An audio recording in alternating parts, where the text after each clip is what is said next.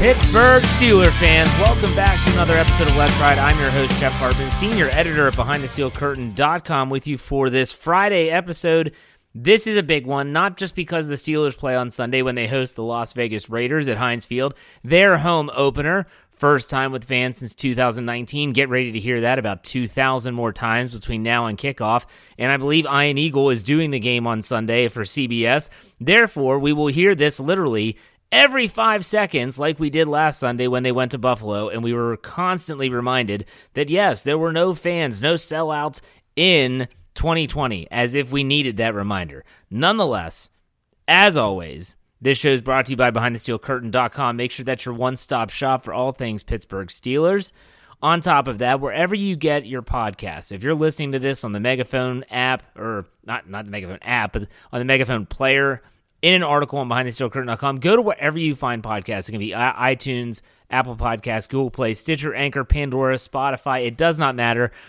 Follow, subscribe, do whatever you have to do so that you don't miss a thing. That's not just my Let's Ride every Monday, Wednesday, Friday morning. That's the live mic with Michael Beck on Tuesday. That is the Stat Geek with Dave Schofield. Had a great show yesterday on Thursday. And also our all new, brand new noon lineup that started at the beginning of this season we're talking about shows like Maddie Peveril's War Room, On the Cutting Room Floor with Jeffrey Benedict. We're talking about What Ian's Talking Bat on Friday, which is a hysterical show, by the way. Make sure you give that one a try. Really, really funny. The Steelers Power Half Hour, and of course, the Fantasy Football Fix with Jeremy Betts. Check them all out. They're only on our audio podcast platform. We also do shows every evening, Monday through Saturday, and then Sundays typically is our post game show that are live on YouTube as well as simulcast on Facebook Live.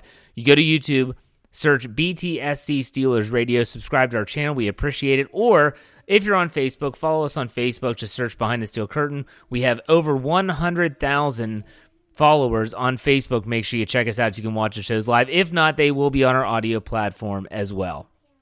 All right, but you know what? Enough about the podcast stuff, enough about the website. Everyone wants to talk about the Pittsburgh Steelers, the Raiders, Steelers, Raiders. That's such a legendary matchup. It just brings back so many memories, and not all of them are good. For me, I, I, there's memories of Bruce Gradkowski at Heinz Field pulling off the upset. It's the Terrell Pryor 95 yard run on first down in Oakland. Uh, just some horrible memories. Uh, who can forget the last time these two teams played in Oakland when that was the Ben Roethlisberger 1950 X-ray machine where they had to take him seemingly in a helicopter and fly him to another facility. But that's neither here nor there. This is a whole new team, a whole new dynamic, both for the Raiders and the Steelers. We're not talking about the 70s. We're not talking about the Immaculate Reception. We're not talking about icing down Three River Stadium turf to make the field slick. We're not talking about any of that. We're talking about 2021, Derek Carr, Ben Roethlisberger, Darren Waller, the Pittsburgh Steelers offensive weapons, the defense, whether it's Yannick Ngakoue for the Raiders and uh, Maxx Crosby with TJ Watt and and Melvin Ingram. This is a good matchup. I said this on Wednesday. If you listen to my podcast, I talked about how this game, Steelers Raiders, is not going to be a game that fans can just say, oh, you know, this is a W. Now, I know that my buddy and the deputy, deputy editor at Behind the Steel Curtain, Michael Beck, he has been on this. The Steelers are going to win big bandwagon since Sunday when the Steelers beat the Buffalo Bills on the road 23 to 16 if Michael is right, I would be ecstatic. I would be absolutely 100% out of my mind happy. I just don't think it's going to happen. I think the Steelers are going to struggle again on offense, at least in the early goings. Maybe it's a, they're a little amped up with excitement. Maybe it's a situation where you're looking at the defense has to settle in. It doesn't matter. The question that everyone wants to know, and this is going to be my pregame podcast every single week, is what do the Steelers have to do to win? Like, what do they got to do to pull out the W? And that's what we're going to talk about today. In the first half, we're going to talk about offense, defense, three keys to victory for both sides of the field. And then we're going to do in the second half, that's right, Michael Beck will be joining me as he does every Friday, and we'll finish it up with a heart to heart. So don't go anywhere because you're not going to want to miss any of this. So let's start on offense, as we always do. The keys to victory for the offense, it starts with protecting Ben Roethlisberger. The Steelers have to protect Ben Roethlisberger. And when I say that, I'm not just alluding to them not giving up sacks. Pressures and quarterback hits for a quarterback that's 39 years old going into season 18 are almost just as important as the actual sack itself. They need to keep people away from Ben Roethlisberger to give him the opportunities, to give him the time to actually drop back, set his feet, read the field, and deliver a good pass. There were times in Buffalo that did not happen. So that's number one for offense protect Big Ben. Number two, pass to open the run. And this may sound counterintuitive. There's a lot of people that say you need to run to open up the pass.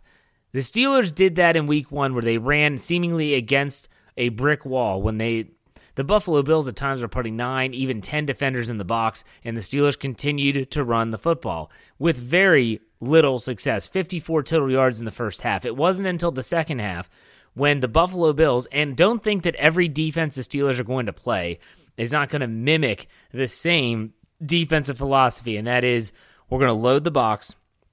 We're going to stop these little short passes, and we're going to dare you to beat us down the field. The Steelers are going to have to throw deep early. They're going to have to connect on a couple deep passes to soften up the defense. And then I think that's when the Steelers can run when they have a little bit of a lighter box defensively in front of them. So they might have to pass to open the run. And that may sound weird, but that's where the Steelers are right now, offensively, especially with a young offensive line.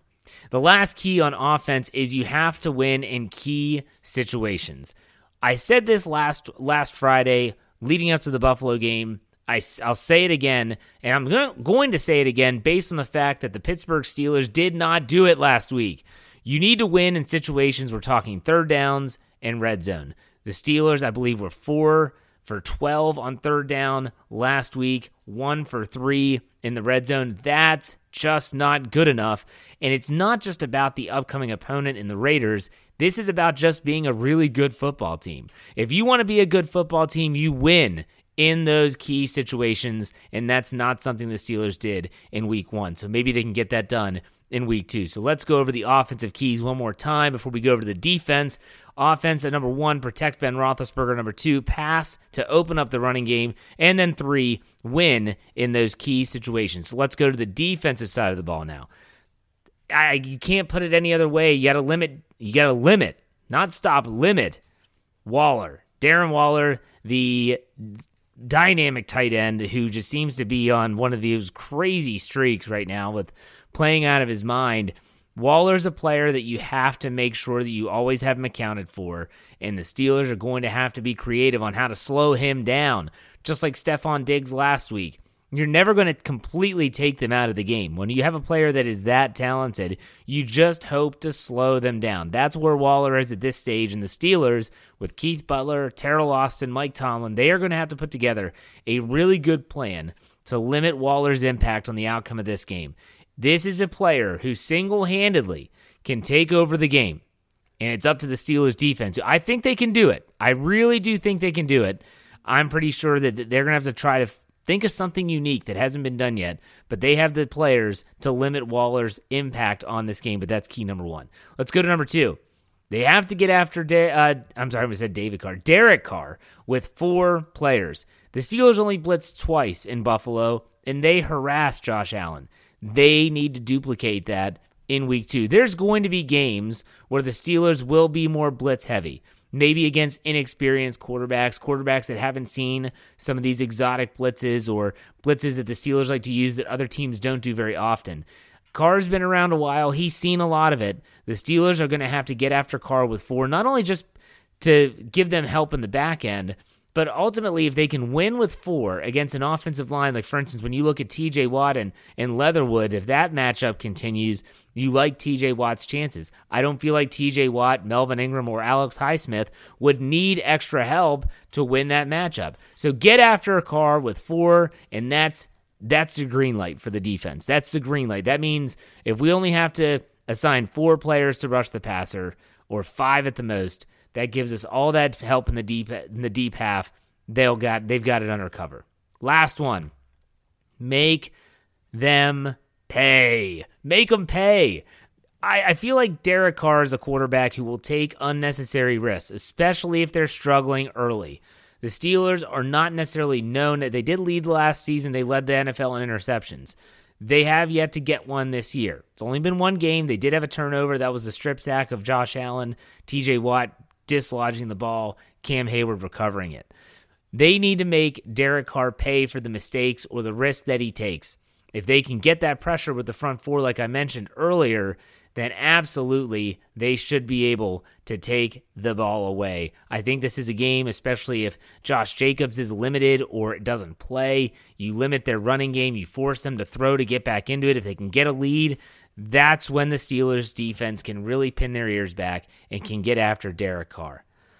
All right, so there you go. Defensive keys limit Waller's impact on the game, get after Carr without blitzing, and make them pay with turnovers. Win the turnover battle, and that's how you win the game. So those are my keys on offense and defense. How the Steelers need what they need to do to beat the Raiders and to move their record to two and zero oh on the 2021 regular season. You might be looking at your clock saying, "Wow, he's going to a break already." Mr. Michael Beck and I have a lot to talk about. So we're going to get into that right after this break, and then stay tuned because after that, I'll be back with a to heart. Don't go anywhere. Be right back.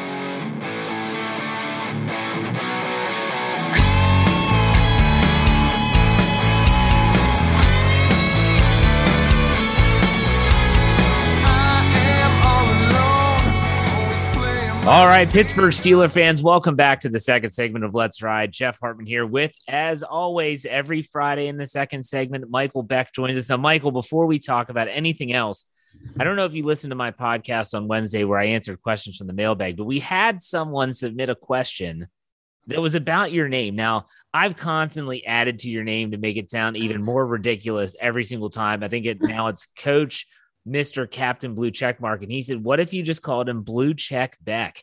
I say that's oh. a, I'd have to throw Coach there, Coach Blue Check Beck.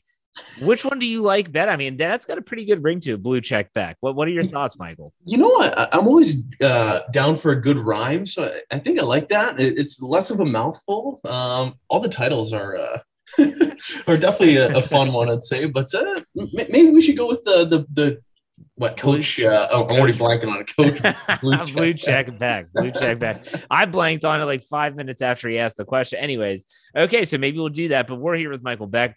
Coach, I got to ask, how did last week go? Last time we talked, you had you were coming off of a pretty bad loss. You were gearing up, hoping to see some improvement in the squad. How did you do last week? Right. So we were again unsuccessful, but uh, saw a little bit of fight from the guys. Um, thankfully, we got our home opener this year in a brand new stadium uh, up here at Simon Fraser. So we're very excited to uh, to play some action in front of some fans up here for the first time in a very long time. Because of course D two didn't play last year, so. Yeah. Uh, pretty excited about uh, getting to play in front of some people, uh, in, in, front of some friends and family, and uh, getting to do it at home. It's uh, it's a pretty exciting uh, exciting time. Got to get the first W at home. Is it a winnable game? Is it a matchup you're looking forward to? Oh, yeah, definitely looking forward to it. Anytime, uh, this is our first conference game of the year too, and it, it, you know what it's like. Anytime you're playing, uh, well, the Steelers are playing it. Say the Bengals last year when they lost. Uh, anything can happen when you're playing those divisional games. So we're we're excited for the challenge. We got Central Washington coming up here, um, so it should be a good matchup. Uh, you're sounding more and more like Mike Tomlin every week. Keep it up. I like it. All right, let's get to the Pittsburgh Steelers. They obviously were victorious in week one. Um, not many people thought they were going to win. Michael, what was the one aspect of this game that after the Steelers win, which we're all happy about, no one wants to see the Steelers lose, but I think there are some fans that do for really sadistic reasons. But nonetheless, when you saw and when you're like, man, I never saw that happening. And that's what might have led to a win. What was that thing for you in week one? Oh, you, you know what? Playing excellent defense from whistle to whistle. Um, the the entirety of the game, like you rarely see it in today's NFL, let alone just any specific team. But the way the rules are set up, it's just so everything falls so nicely for the offense to be able to move the ball. But the Steelers defense was dominant for 60 straight minutes. So that's the reason why they won this game. They were able to uh, to hold that high-powered Bills offense in check at home uh, in front of all those crazy Bills fans, and they, they were able to do that for 60 minutes. That honestly, that's the reason why they're successful if they could figure out a way to do that each and every game, I don't I don't anticipate this team losing a lot of football games. Yeah, no doubt. For me, it was the special teams touchdown. It, the special mm. teams touchdowns. It's like you can never bank on them if they happen. Sometimes they don't even happen an entire season, let alone the week one game on the road in that fashion. It was such a quick turnaround after the TJ Watts. I think it was a Watt sack, but they sacked Josh Allen. Next thing you know, they're putting uh, seven more points on the board. But let's go ahead and let's look ahead now to the week two matchup with the Las Vegas Raiders. The Raiders come to town coming off of a big overtime win over the Baltimore Ravens on Monday Night Football. They're banged up. But, Michael, I want to ask you a simple question. Think back to week one. Give me a player on offense and a player on defense who might not have played up to the standard. If we're using Mike Tomlin's, the standard is the standard slogan, motto, whatever you want to call it. Give me a player on offense and defense that needs to play better in week two for the Steelers to start the year off 2 0. Well, I think on offense, it is not surprising to say the least that Chuks Okorafor needs to have a great game. We saw what Maxx Crosby did to former uh, Pittsburgh Steeler Al Villanueva, just absolutely uh, ate his lunch all game long. So Chuks needs a big game. He needs to be excellent in pass pro. He needs to be able to drive guys off the ball in the run game. He needs to step up at that right tackle spot that he keeps somehow finding himself falling into but uh, he definitely needs to play better. Defensively, there really isn't too many people to point the finger at. I, I know Jeffrey Benedict didn't love Joe Schobert's game, but there's a number of, of people out there that say the opposite. Um, it, it's tough to, to point to someone that say they need to play better on that defensive side of the football because how well they did play. But I, I would point at Terrell Edmunds and say this guy needs a big week this week because he's going to be getting a healthy dose of Darren Waller, who's probably on the greatest stretch of games that a tight end has ever played in the history of the NFL, about what eight straight games going over 100 yards and multiple touchdowns. So, uh, slowing that big fella down is going to be key. So, I'm putting the finger at Terrell Edmunds for a guy that needs a big, big game. Absolutely. And I saw that in your article that ran on Thursday for on behindthesteelcurtain.com. Some good stuff. I think it was Field Yates tweeted that out of ESPN.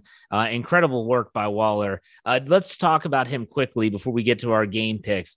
It, how, if you're, you're a football guy and you're, you're a collegiate coach, whether you coach the offensive line or not, you clearly know about the game of football. If you were a defensive coach, of any magnitude, how are you schematically trying to take Waller? Not let, let me rephrase. I, I put Waller in with the Diggs, just like you did with Antonio Brown in his prime. You can't stop him. You just want to slow him down. How are you doing it for the if you're the Pittsburgh Steelers defensive coordinator?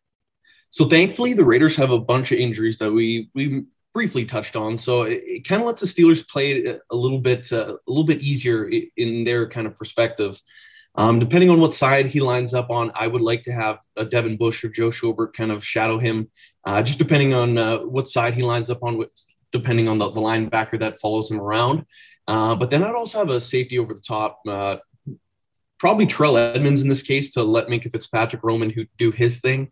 Um, just being able to have a uh, to, to, bracket coverage him is going to be key. Tackling him before he can uh, get rumbling basically the key this one here is we know Derek Carr loves throwing the ball at him. He got 19 targets in week one, which I believe leads the entire NFL for targets. So he's going to get a healthy dose of the ball his way regardless.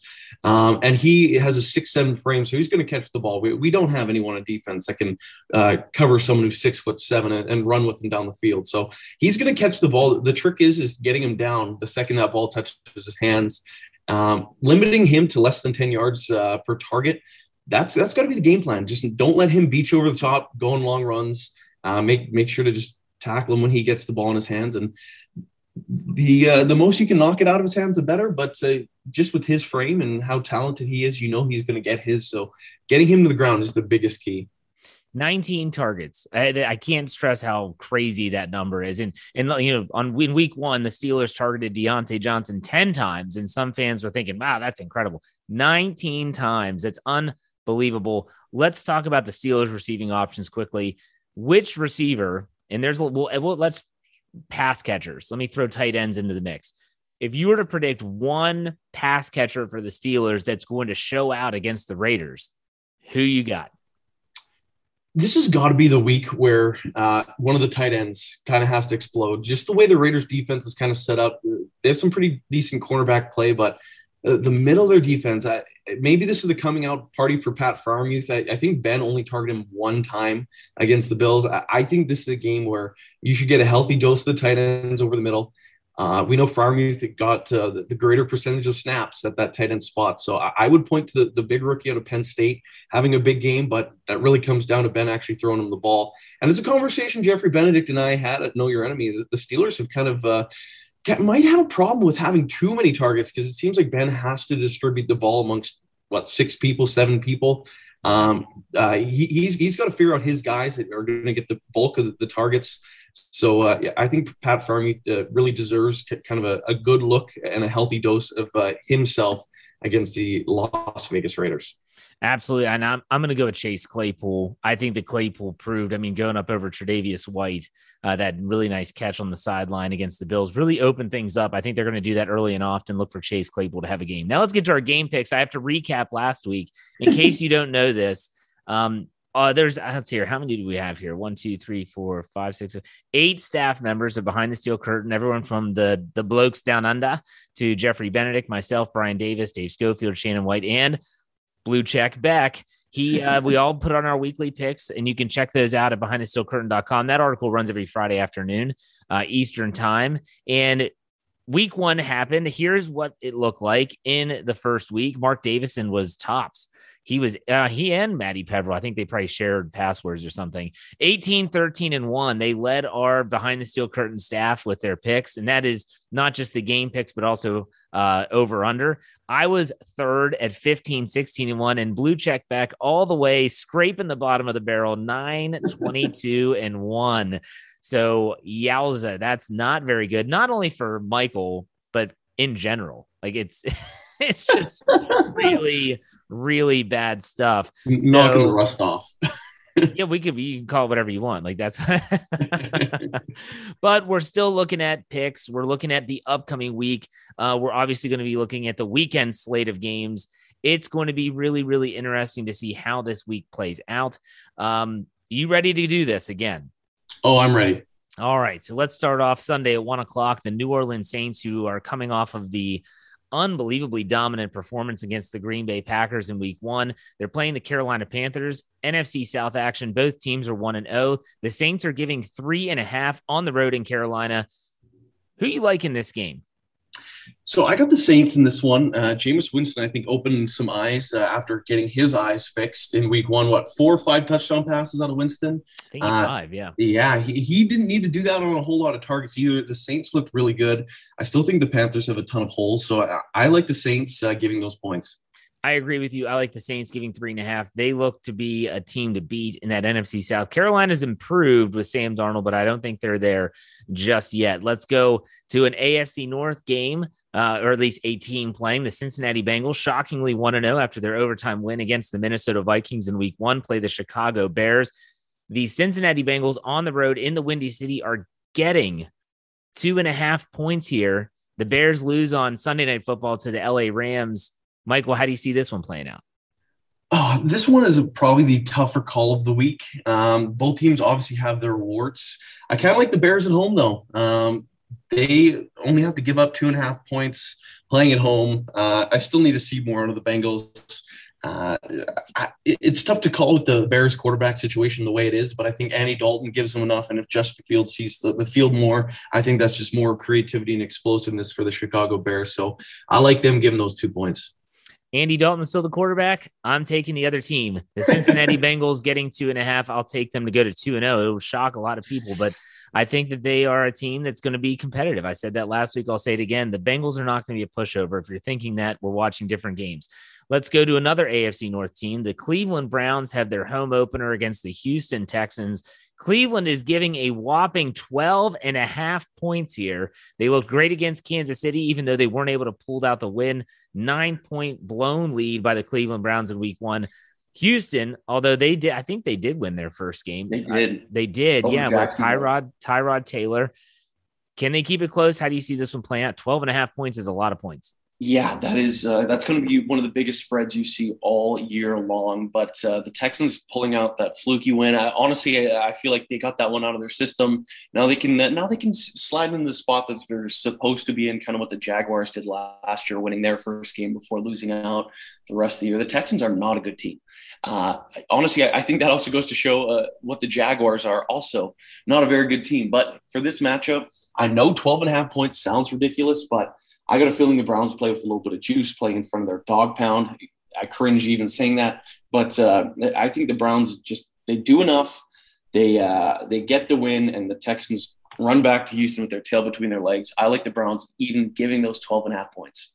I agree. I think the, I think the Browns blow their the Houston Texans doors off. I don't think it's close. It's probably at least a two score game, if not more. And uh, so I think Cleveland gets their first win of the season, and it's in a big fashion. Let's keep it one o'clock on Sunday. The LA Rams go to the Indianapolis Colts. The Rams are one to know. The Colts lost their first game of the season, I believe. The LA Rams are giving three and a half points. What do you think about this game in Indy? what I say is only three and a half points. Um, the Los Angeles Rams are they're kind of my, my, the team I'm crushing on this season. They put together a really nice roster. Stafford and that McVay offense just looked absolutely dominant against the Chicago Bears. Um, I, I, really like what the Rams are doing. Uh, honestly, the three and a half points I feel like could be a whole heck of a lot more. I, I think that the Rams win this game handily. Well, technically a six and a half point spread when you think about the three point at home right. uh, spread typically given to the home team. But still, I agree with you. I like the Rams giving three and a half points in this game. Uh, sticking at one, Denver Broncos go to the Jacksonville Jaguars. Broncos look pretty good against the New York Giants in week one. Jacksonville, well, they're Jacksonville. Denver's giving six points on the road. How do you who do you like in this one, Teddy Bridgewater or the rookie who's still getting uh, Mr. Lawrence down in Jacksonville? You know what? This Broncos team has a great defense. They put together a solid defensive front. Uh, I think Teddy just gives them enough on offense, but the Jaguars are putrid. Uh, I, I feel like Urban Meyer is going to end up running to Southern California for that USC job anyway. I, I think the Jaguar season is just going to completely unravel. Uh, poor Trevor Lawrence, who's never lost football games apparently before making it to the NFL, he's going to do a whole heck of a lot of that this year. I like the Broncos giving up those six points. Uh, I also think this game hits the under because I think only one team scoring points in this game. I, I do not like the Jags where they're at and where they're going at all. Denver Broncos, I like them as well, giving six. I think that they're going to make enough plays to at least cover that six point spread. I like the Broncos as well. One o'clock is still one o'clock slate. Buffalo Bills. This is going to be a great game. No one's really talking about it. The Buffalo Bills go down to Miami. Josh Allen's record against Miami and his stat lines against Miami are very good. Buffalo on the road's giving three and a half points. Does, does Tua stand a chance with Miami to pull off the upset, Michael? Oh man, the Bills are pretty much already in desperation mode. Um, teams that start the year 0 and 2, I, I believe only make the playoffs about 11% of the time. Um, so I have no confidence right now in Miami being able to beat a very hungry Buffalo Bills team that is in desperate need of a win after that uh, upset loss, as uh, as one may say, to the Pittsburgh Steelers. So I uh, I like Buffalo in this one, even though they're giving up three and a half points. I, I think they go down there and uh, kind of reassert their dominance in the AFC East. I think the hmm. Buffalo Bills bounce back after the loss to the Steelers in week one. They're going to come back in a big way. I like, I think Miami is a good team. They're improving. I don't like Tua that much anymore. I feel like he has regressed as a quarterback, and that's a bad thing. I'll take the Bills, Josh Allen on the road down to Miami. The New England Patriots, the New York Jets, Patriots on the road, Belichick, battle of the rookie quarterbacks, whatever you want to call it. The Patriots are giving five and a half here, Michael. Who wins the game? Oh man, this one is a coin flip. Um, I, I, still don't like the Jets roster very much. Uh, the Patriots put together something respectable. Uh, to, to me, this one was more of a pick 'em. Uh, I, I went with New England. Um, hopefully, that doesn't continue my, my losing streak. So, for everyone uh, keeping track at home, that, that probably tells you to go with the Jets. But I'm taking New England minus five and a half. I think New England's roster from top to bottom is just better. Um, if Mac Jones can protect the football, I think they win this game at least by a touchdown. So I'm going to take the Patriots on the road, giving five and a half to cover. The San Francisco 49ers go across country to the Philadelphia Eagles. Shockingly, the Philadelphia Eagles are getting three points, the 49ers giving three on the road. Philly coming off of a big win against Atlanta in week one. San Francisco holding on against the Detroit Lions. Who this is a tough game to pick on the NFC side of the of the brackets. What do you think, Michael? I, I think the Eagles played above their pay grade against a bad Atlanta Falcons team. And I think the 49ers just took their foot off the gas pedal late in that game against the Detroit Lions. So honestly, I still like the Niners minus three and a half. I think the Niners have one of those rosters that is a sneaky pick to still make it to a Super Bowl this year. Um, I think the Eagles are still one of those teams that are kind of going to be battling it out for top 10 draft uh, pick rankings come the end of the year. So I'm going to go with the Niners, even though they're giving uh, three and a half points on the road. Going across country, one o'clock game. I like the Eagles at home getting three points. Give me that home underdog. I like it. I'll take Philly getting three to win this game. Uh, obviously, we'll talk about the Steelers here in a second, uh, but nonetheless, the Minnesota Vikings. Now we go to 405. Minnesota Vikings travel to the Arizona Cardinals. I did not see the Arizona Cardinals doing what they did to the Tennessee Titans in week one. Yet here we are. Kyler Murray contributed five touchdowns. Chandler Jones was unstoppable. And meanwhile, the Minnesota Vikings lost in overtime to Joe Burrow and the Bengals. The, the Cardinals are giving four and a half points to the Minnesota Vikings at home. That's a small number for me. What do you think about this game, Michael? Yeah, honestly, we know how much, uh, pretty much the two guys that talked about most this offseason, JJ Watt uh, potentially making that uh, trio with the Watt brothers in Pittsburgh, and then Zaven Collins, my draft crush that I talked about at nauseum, both end up on the Cardinals. So I'm very high on this team because they got the guys I want in the black and gold. But uh, they are definitely a, a, team to look out for. Their defense looks really sharp. Their offense is coming together. Uh, I, I think they're dangerous, and I think they're going to this is going to be another game where they should uh, they should really beat the barn doors off the Minnesota Vikings. I like the Arizona Cardinals giving those four and a half points. I agree with you. Arizona giving four and a half seems really, really low. I think that this could be a shootout, though. I think it could be a high scoring affair, but I'll take the Cardinals giving four and a half. Uh, sticking at 405, the Tampa Bay Buccaneers, Super Bowl defending champions. They host the Atlanta Falcons. Tampa Bay is giving same spread as the Cleveland Browns, 12 and a half points. Atlanta looked absolutely abysmal against Philadelphia week one. Michael, do the Buccaneers not just win, but do they cover that 12 and a half? You know what? I'm going to say they will. This is a Tom Brady led team. You look back at his time in New England and even that one year in uh, in Tampa Bay so far, they cover those spreads. They're not a team uh, when Tom Brady's at the helm to go in and have that trap loss that like the, the Steelers have kind of fallen victim to over the years. Uh, Brady, they, they tend to take care of business. They tend to take care of those spreads.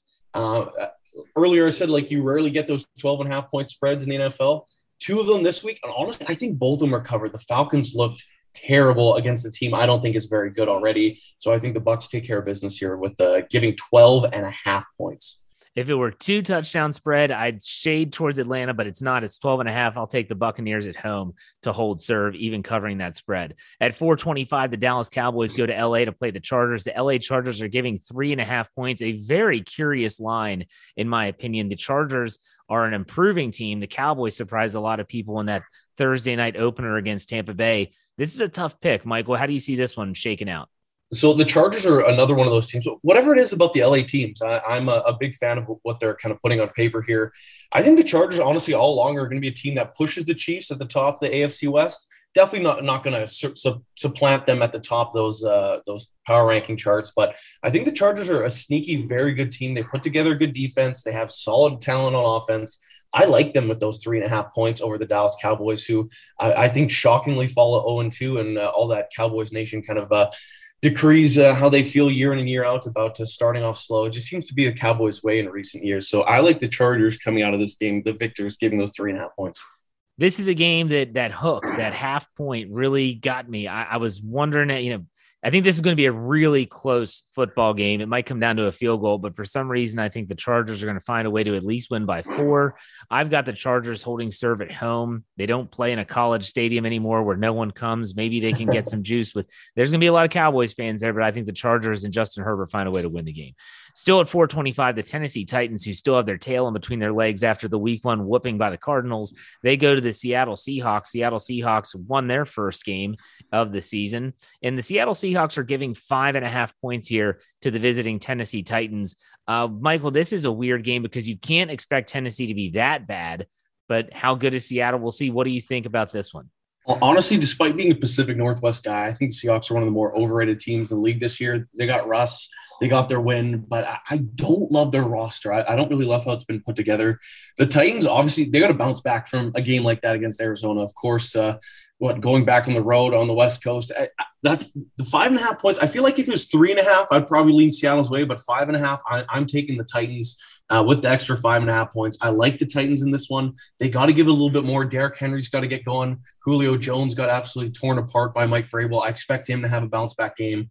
I just think the Titans have a, a better week this week after getting ripped apart by one of the best young coaches there is in football. So give me the Titans plus five and a half. I will say take the Seahawks giving five and a half. They're tough to win. It's, it's their home game. We know the 12th man will be there and will be strong. They'll be loud. They haven't had a, that's going to be a raucous crowd. Tennessee could be staring at 0 2 straight in the face. It might be close, uh, but I like the Seahawks giving five and a half. Let's go to Sunday Night Football. Pittsburgh Steelers fans are going to be watching this one for a lot of reasons. The Kansas City Chiefs go to the Baltimore Ravens at M&T Bank Stadium. Kansas City is giving three and a half on the road. I thought it would be more, but it's not. Kansas City looked rather mundane at times against Cleveland in week one. Baltimore held held their own against the Raiders and then just literally gave the game away. Michael, how do you think this one shakes out on Sunday Night Football? I mean, the two teams in terrible injury luck right now are the uh, Baltimore Ravens and the Oakland Raiders. Uh, obviously, two of these matchups definitely going to be helping the Pittsburgh Steelers uh, in terms of uh, those those rankings uh, after this weekend. But uh, the Raiders are beat up. Ronnie Stanley's going to be out for multiple weeks. Villanueva's moving back to left tackle, someone I haven't even heard of before, starting at right tackle. The, the running backs, the no-name running backs, the Ravens. Honestly, everything's just going in the wrong direction for Baltimore. they're my pick to be a team that uh, shocks everyone by not making the playoffs this year before the injury problems but the injuries are just running rampant over this team. I, I think Baltimore, uh, the fact it's only three and a half points is honestly laughable.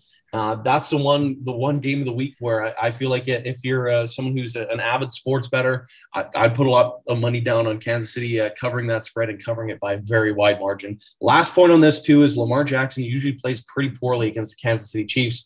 I believe his uh, career QBR against the Chiefs is something like 47. Not good. No, not good at all. And so the Kansas City Chiefs giving like this spread could obviously change since this has been recorded, but at the time of this being recorded, Kansas City is giving three and a half. Take Kansas City giving three and a half. If Baltimore if, if Baltimore keeps it close, they deserve it, but I don't think they do. And let's finish things up Monday night, eight fifteen. Oh, this is a dud. Detroit Lions go to the Green Bay Packers. uh, Detroit is getting 11 points here. Green Bay looked horrible. Jordan Love saw action that was that bad against the Saints in week one for the Packers. What do you think about this NFC North matchup? The Packers aren't going to change their problems in one week. There is some deep seated stuff going on there. I think this could be a really rough year for the Packers.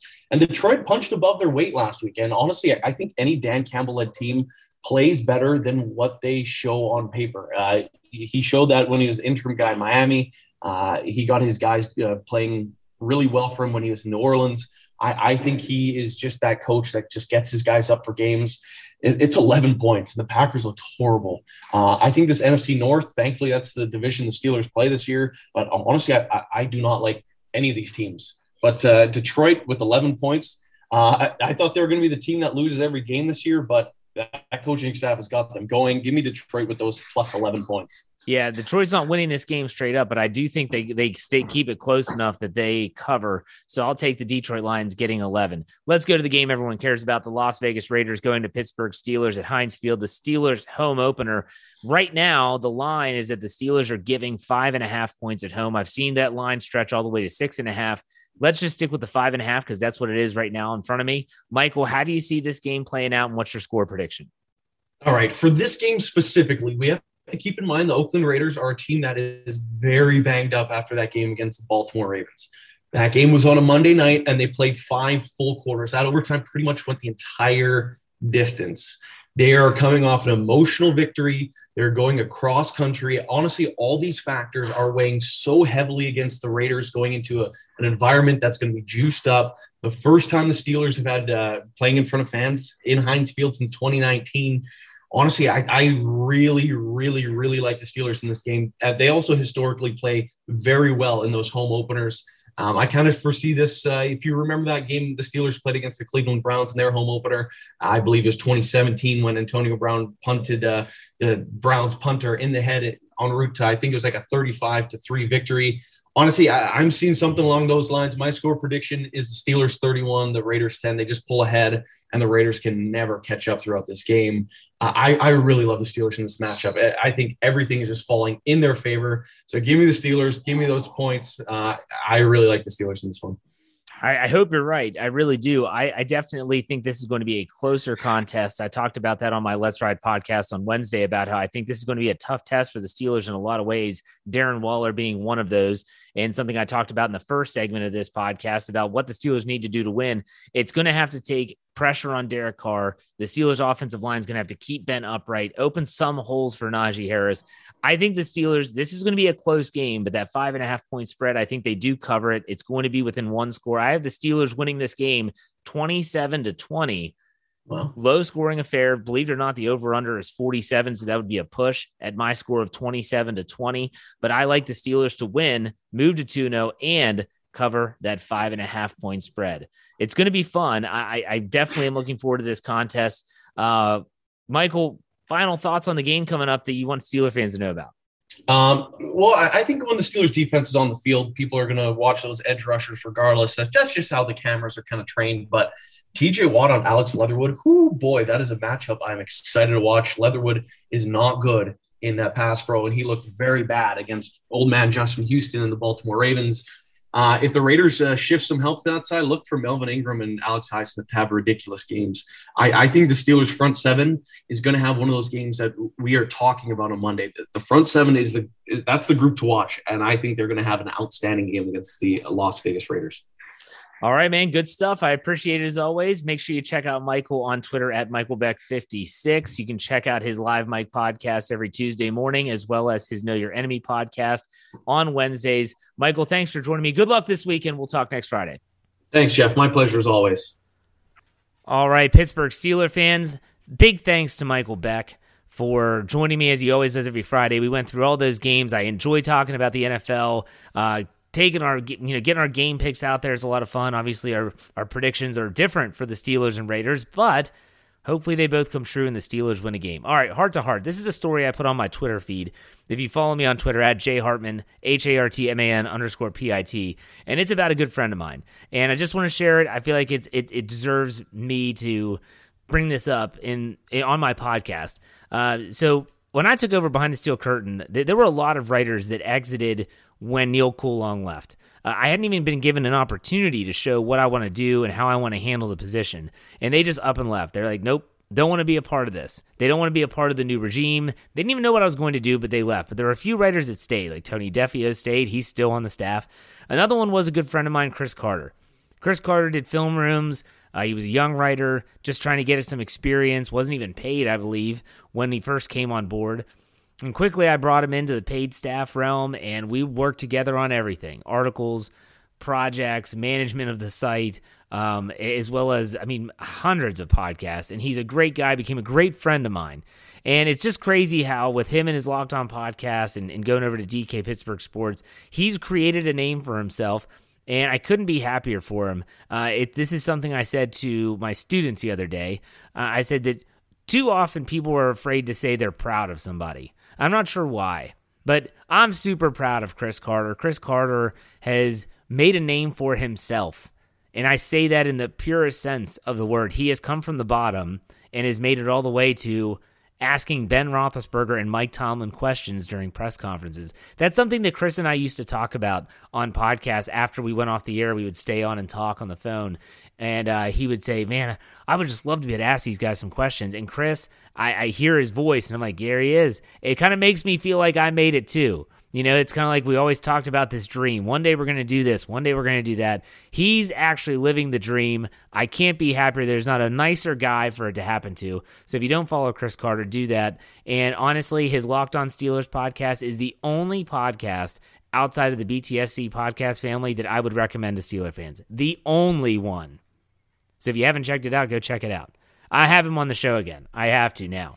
So, all right, folks, that's it. That's my heart to heart Tell people you're proud of them if you know them. There's a good tip.